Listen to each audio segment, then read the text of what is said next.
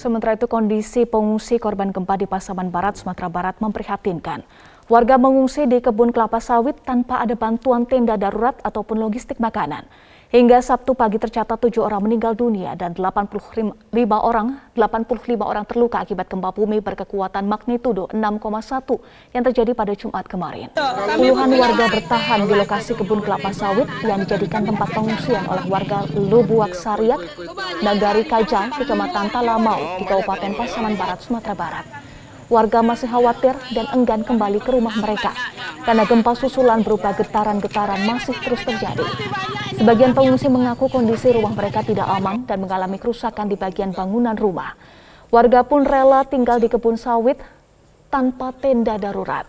Hingga Sabtu pagi, data BPBD Sumatera Barat mencatat dampak gempa berkekuatan magnitudo 6,1 pada Jumat kemarin mengakibatkan tujuh orang meninggal dunia. Tiga korban berasal dari Kabupaten Pasaman Barat dan empat orang di Kabupaten Pasaman. Sementara total korban terluka mencapai 85 orang. BPBD juga mencatat sekitar 5.000 warga mengungsi di 35 titik yang tersebar di pengungsian Kecamatan Talamau, Kecamatan Pasaman, dan Kecamatan Kinali.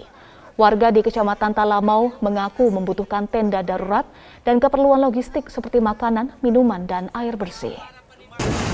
Puluhan rumah rusak, masjid dan gedung sekolah juga rusak akibat pergerakan tanah tepatnya di Desa Curug Panjang, Kecamatan Cikulur, Kabupaten Lebak, Banten.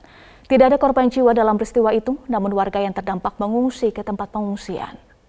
Seperti inilah kerusakan akibat pergerakan tanah yang terjadi di Desa Curug Panjang, Kabupaten Lebak, Banten. Retakan dan tanah ambles terjadi dengan kedalaman mencapai 2 hingga 3 meter. Terjadi di Desa Curug Panjang. Puluhan rumah rusak berat dan satu rumah warga roboh akibat insiden ini. Kerusakan juga terjadi pada satu unit musola, Al-Husna, dan ruang kelas di salah satu sekolah madrasah.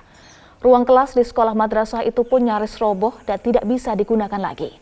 Kerusakan akibat pergerakan tanah ini kemungkinan akan terus terjadi karena intensitas curah hujan tinggi yang masih terjadi di wilayah Kabupaten Lebak.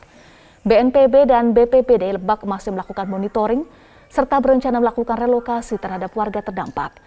Dampak pergerakan tanah diperkirakan meluas dan pemerintah daerah akan melakukan relokasi terhadap para korban. Pemirsa tahu tempe di Pasar Wonokromo, Surabaya sudah kembali tersedia dengan jumlah yang banyak. Sementara untuk ketersediaan minyak goreng dan daging sapi juga masih aman. Informasi selengkapnya kita bergabung dengan Zevanya Sara di Pasar Wonokromo, Surabaya, Jawa Timur. Zevanya, bagaimana ketersediaan tahu tempe di Pasar Wonokromo, Surabaya dan bagaimana dengan harganya? Untuk tahu dan tempe di Pasar Wonokromo, Surabaya kini sudah tersedia kembali dengan jumlah yang banyak sehingga masyarakat ini bisa dengan mudah membeli tahu dan tempe di Pasar Wonokromo. Untuk harganya sendiri, Eva, eh, untuk tahu perbungkusnya ini dijual seharga Rp3.000. Ada kenaikan harga sebesar Rp500 dari harga sebelumnya. Sementara untuk harga satuannya, eh, tahu ini dijual seharga Rp1.000 per bijinya namun dengan ukuran yang eh, diperkecil. Sementara untuk harga tempe ini dijual di kisaran harga Rp6.000 hingga Rp7.000 per bungkusnya dan untuk ukurannya sendiri juga ini diperkecil. Hal ini untuk mensiasati kerugian akibat harga uh, kacang kedelai yang masih cukup tinggi. Pembeli juga ini mengaku tidak masalah jika ukuran tahu dan tempe ini diperkecil asalkan harganya masih stabil dan juga untuk stoknya ini masih uh, aman di pasaran. Dan memang Eva sebelumnya uh, untuk ketersediaan tahu dan tempe di Pasar Wonokromo ini stoknya sempat uh, langka khususnya untuk tempe sendiri karena kondisi ini dipicu oleh uh, aksi mogok pengrajin tahu dan tempe di Surabaya yang berlangsung uh, sejak tanggal 21 hingga tanggal 23 Februari 2022. Uh, aksi mogok tersebut juga berdampak pada ketersediaan tahu tempe di pasaran. Namun uh, untuk saat ini tahu dan tempe di Pasar Wonokromo sudah tersedia kembali dan masyarakat sudah bisa kembali menikmati tahu dan tempe. Iya, Zevanya, lalu bagaimana dengan stok minyak goreng dan daging sapi di sana? Iya, Eva, untuk stok minyak goreng dan daging sapi di Pasar Wonokromo dari pantauan kami juga ini stoknya masih aman. Untuk harganya sendiri, Eva, untuk harga minyak goreng kemasan ini dijual dengan harga Rp14.000 per liternya dan Rp28.000 per 2 liternya. Sementara untuk uh, harga minyak goreng curah ini dijual seharga Rp13.000 per kilogramnya. uh, pedagang mengaku untuk menyotok uh, harga minyak goreng ini tidak cukup sulit begitu meskipun uh, biasanya dari pihak distributor ini kadang terlambat sekitar 1 sampai 2 hari untuk kembali memasok stok minyak goreng kepada mereka begitu. Namun kondisi ini dikatakan masih relatif aman dan untuk uh, ketersediaan minyak goreng juga di Pasar Wonokromo sendiri ini uh, tidak langka begitu. Sementara untuk daging sapi, Eva, ini juga stoknya masih relatif aman dan juga harganya juga masih stabil.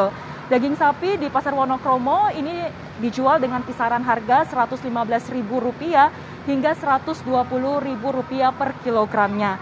Dan e, menurut pedagang akan ada kenaikan harga sekitar Rp5.000 hingga Rp10.000 jika e, beberapa hari jelang bulan suci Ramadan. Namun untuk stoknya sendiri memang ini masih relatif aman karena memang uh, ini diikuti oleh daya beli dari para pembeli untuk daging sapi ini masih cukup rendah sehingga memang berdampak pada stok daging sapi yang ada di pasar Wonokromo. Antro, bagaimana di kawasan Lembang saat ini kondisinya dan pengunjung didominasi dari daerah mana saja, Antro? Mirsa, Kota Bandung saat ini masih melaksanakan PPKM untuk di level ketiga. Kalau kami pantau khususnya di beberapa arus lalu lintas untuk menuju ke kawasan Lembang saat ini, kami pantau memang cukup sepi. Hal ini dikarenakan bahwa di lima gerbang pintu tol masuk ke kota Bandung dilakukan penyekatan, terutama yang berasal dari luar kota Bandung.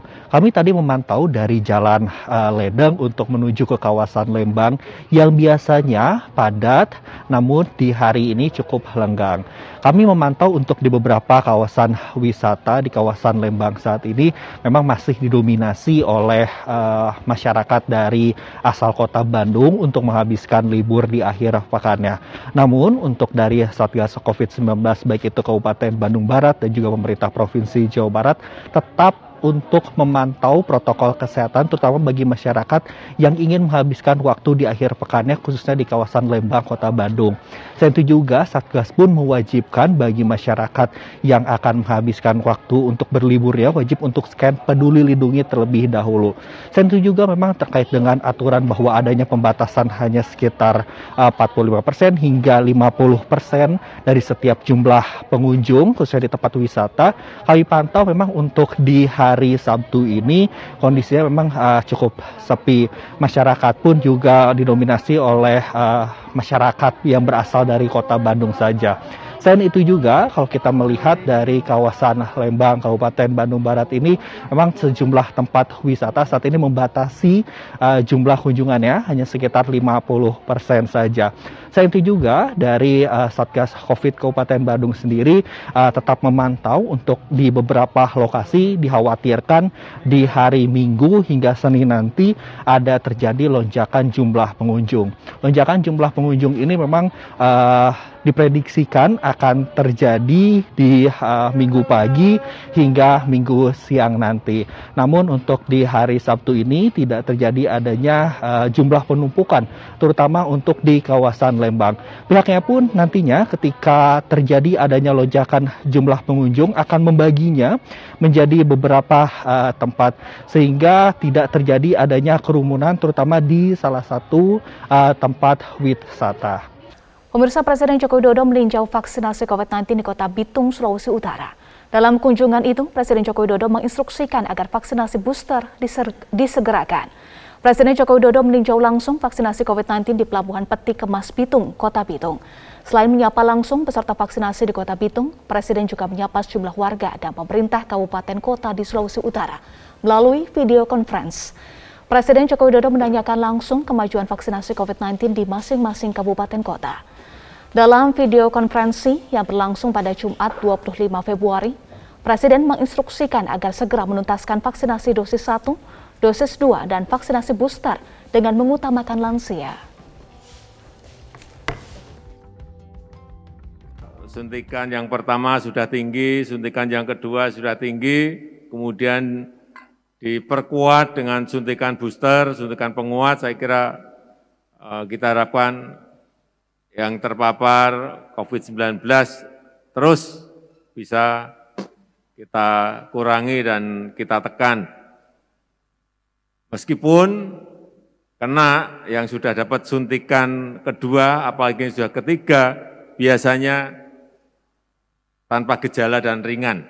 Agar didorong terus prosentase baik suntikan pertama, kedua, dan nantinya ketiga, utamakan lansia.